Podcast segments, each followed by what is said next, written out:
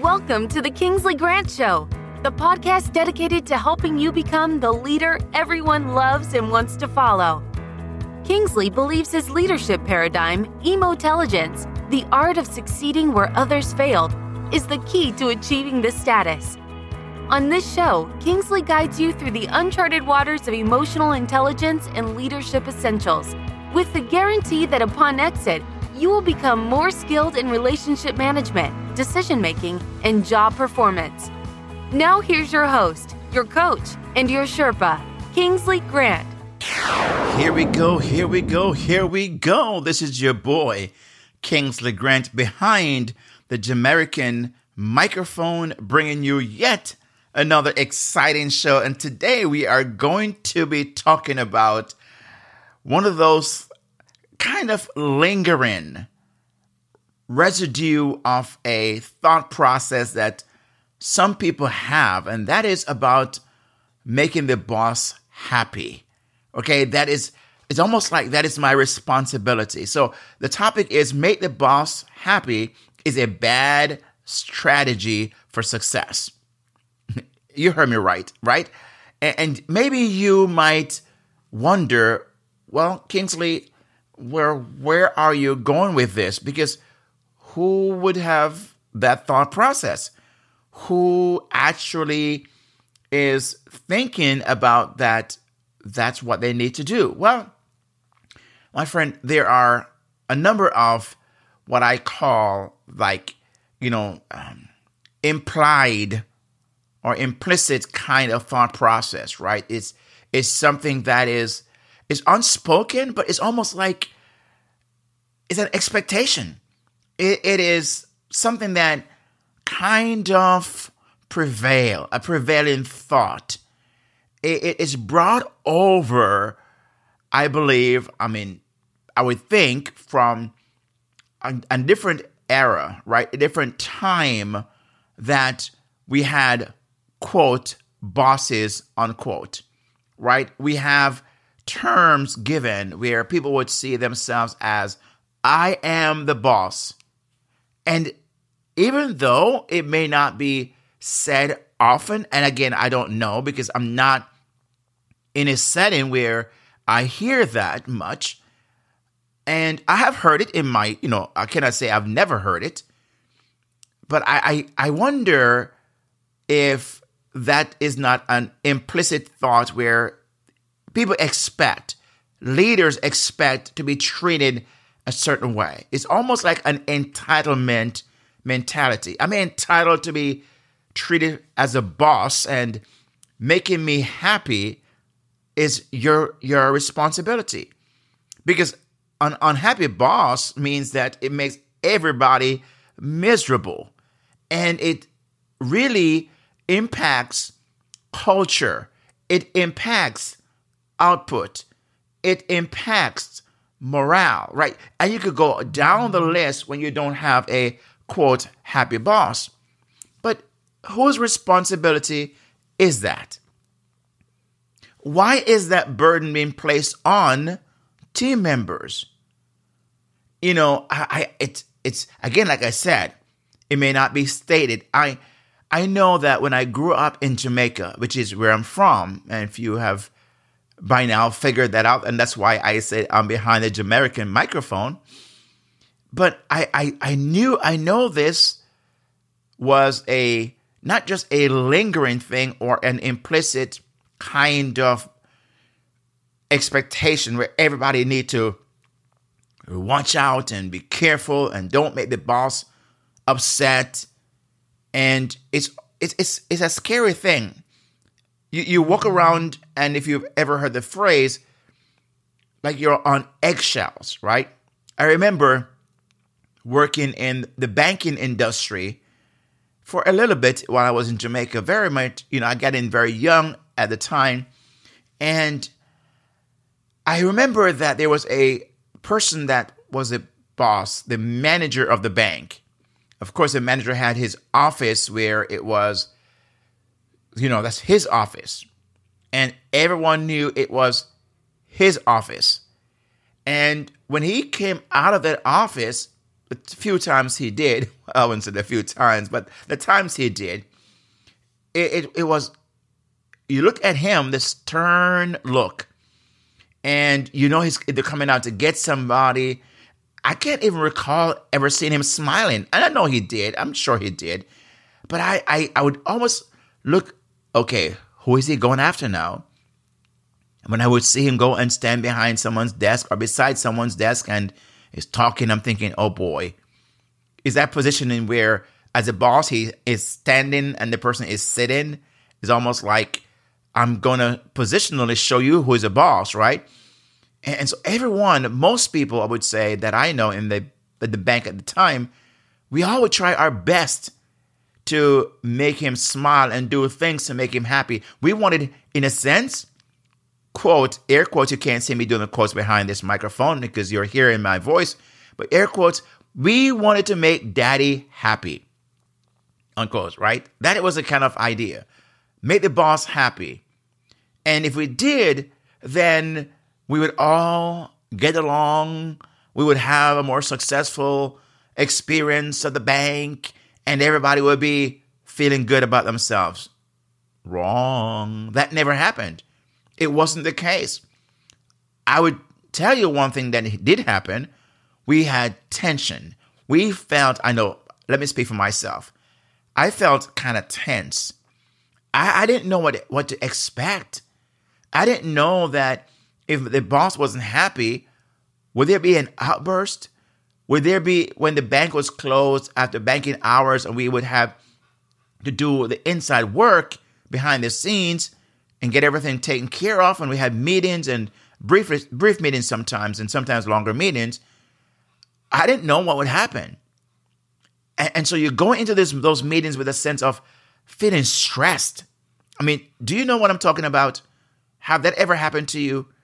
Do your people, your team members, do they feel as if they need to make you happy? Have you given them the impression, somehow sent the message that your responsibility is to do the work so I can feel happy? You know, it was Eleanor Roosevelt who made this statement, or is attributed attributed to her. It says, where she says, No one can make you feel inferior without your consent. No one can make you feel inferior without your consent.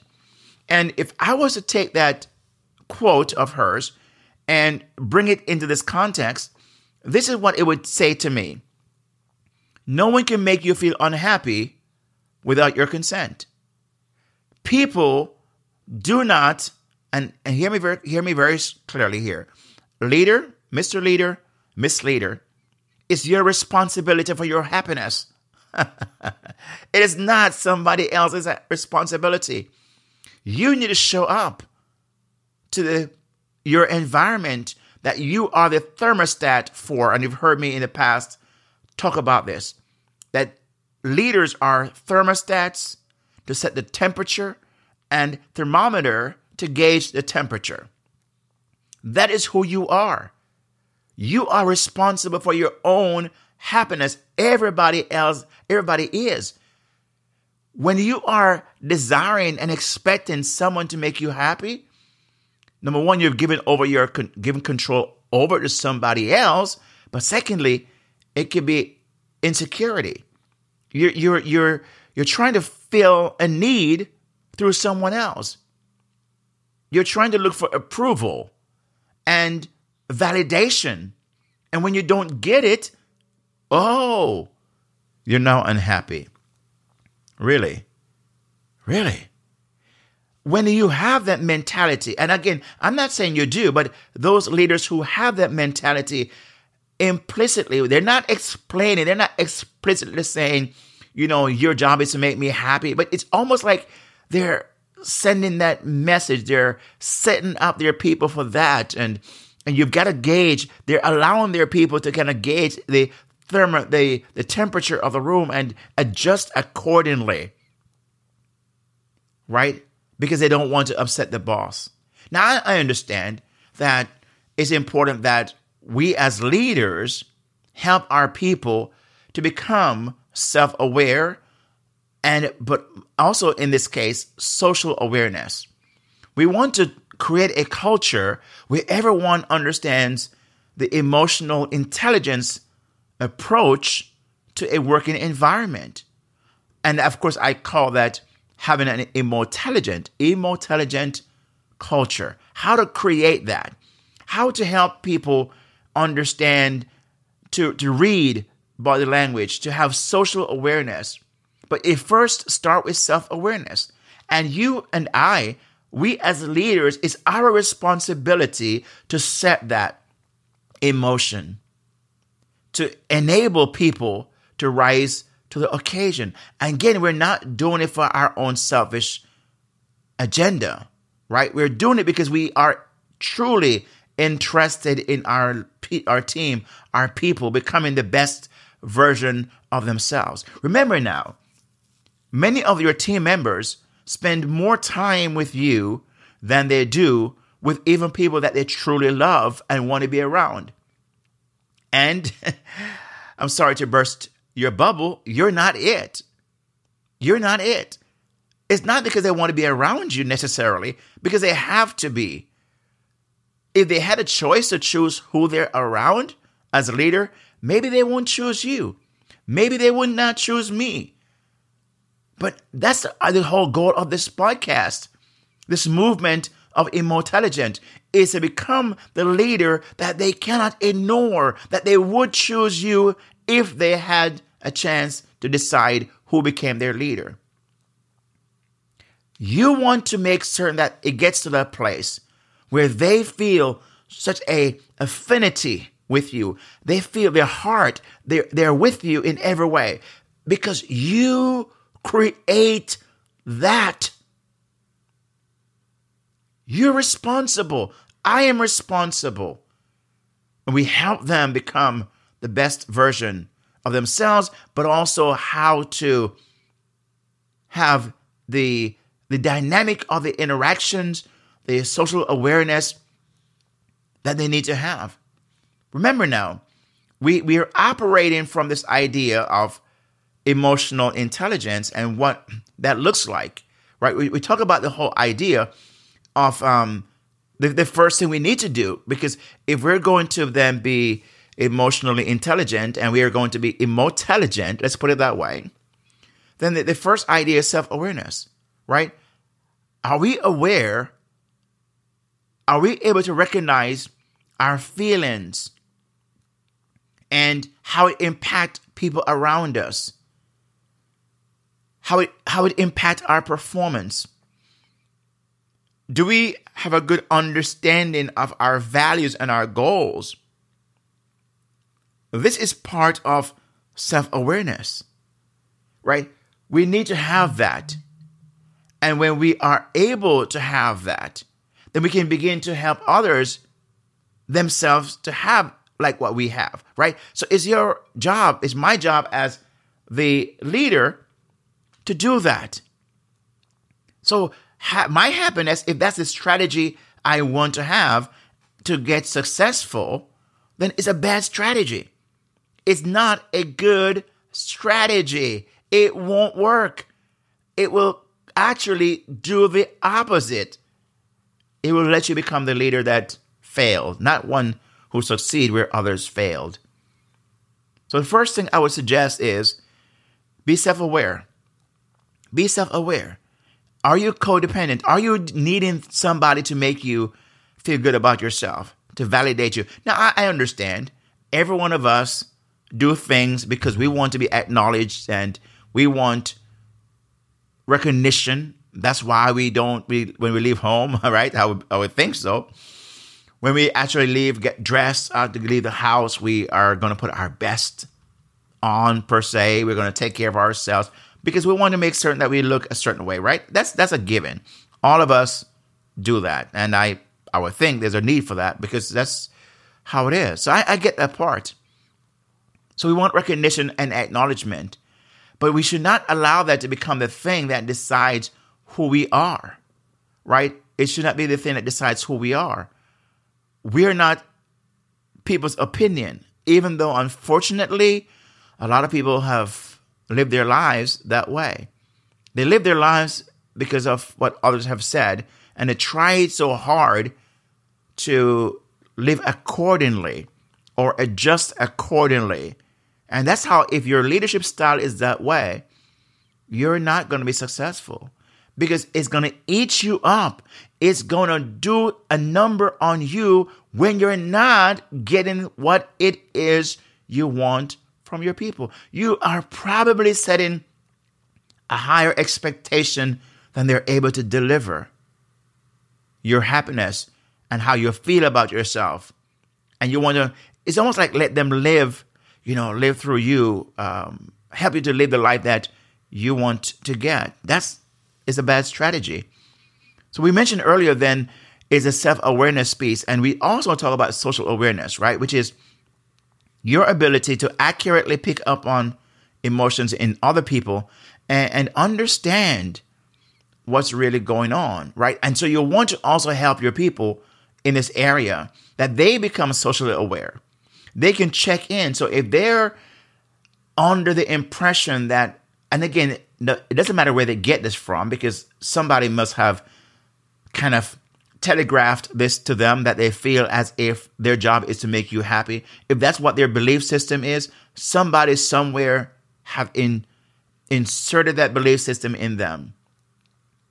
And it could be a carryover. It could be from another place and you're unfortunate to have becoming, you know, that person that you didn't cause this, you didn't put that in their mind, but they've they've come into your your um, team with that mentality, and so they're looking at you with suspicion, and they're wondering, "Oh, am I making him happy? Am I making her happy? Am I upsetting him? Am I upsetting her?" And boy, that's a tough way to do any kind of business because it's because they spend more time worrying about that, trying to walk the thin line that it impacts the overall culture, it impacts productivity, it impacts just authenticity, uh, mean, you name it.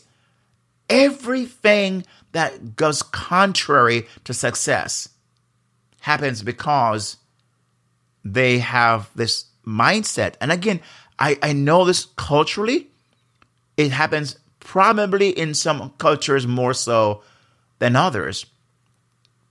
The culture from which I belong, as I mentioned earlier, it tend to be, I remember, now again, I have left that, when, I say leave that culture, it never, I never leave it because it's in me, right? It's ingrained in me to some degree. I have made some adjustment, of course, like we all should. I have grown I have put aside some of the things that I believe was just just is not working, uh, it's not appropriate, it's not right, you know, and so on. So we understand that, but the basic parts of our culture we always take with us. But since I'm outside of that for so long and living outside of Jamaica, I don't know if it's still true. And maybe if someone is living there and you're listening to this, this podcast, you probably you probably could help me to see, I mean, is it still going on? But what I remember is that it's almost within the culture, it's ingrained in the culture when it comes to a leader, the boss. It's about the boss. It's like he or she have been elevated to this position, this title, and they are going to let you know that they are the boss. Now, people make up their own story to what that means, especially if it's not clear what that's been said, what the definition, what the understanding is. They're going to make up their own story as to what that means. And if their story is one where they feel as if you're needing them to make your day and make you happy and make you comfortable and make you, you, you name it, then they're going to not be able to do what it is that makes the overall team successful. So, social awareness. And then the next thing that I believe is important for, for you and I as leaders, we've got to then help our people to create, to be able to have better relationship management, which is your ability to use the awareness of your emotions, right? So you is your ability to use your awareness that you've kind of figured out in self-awareness, right?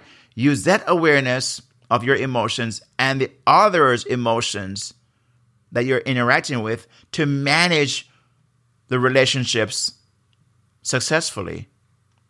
Right? That is what it is you are doing. And when we talk about the relationship management here, is just really the idea of the conflict management, how you inspire them, how you educate them, how you have teamwork, coach, mentor, relationship, all of those things I'm talking about there. So I just wanted to mention that in case you you wondered.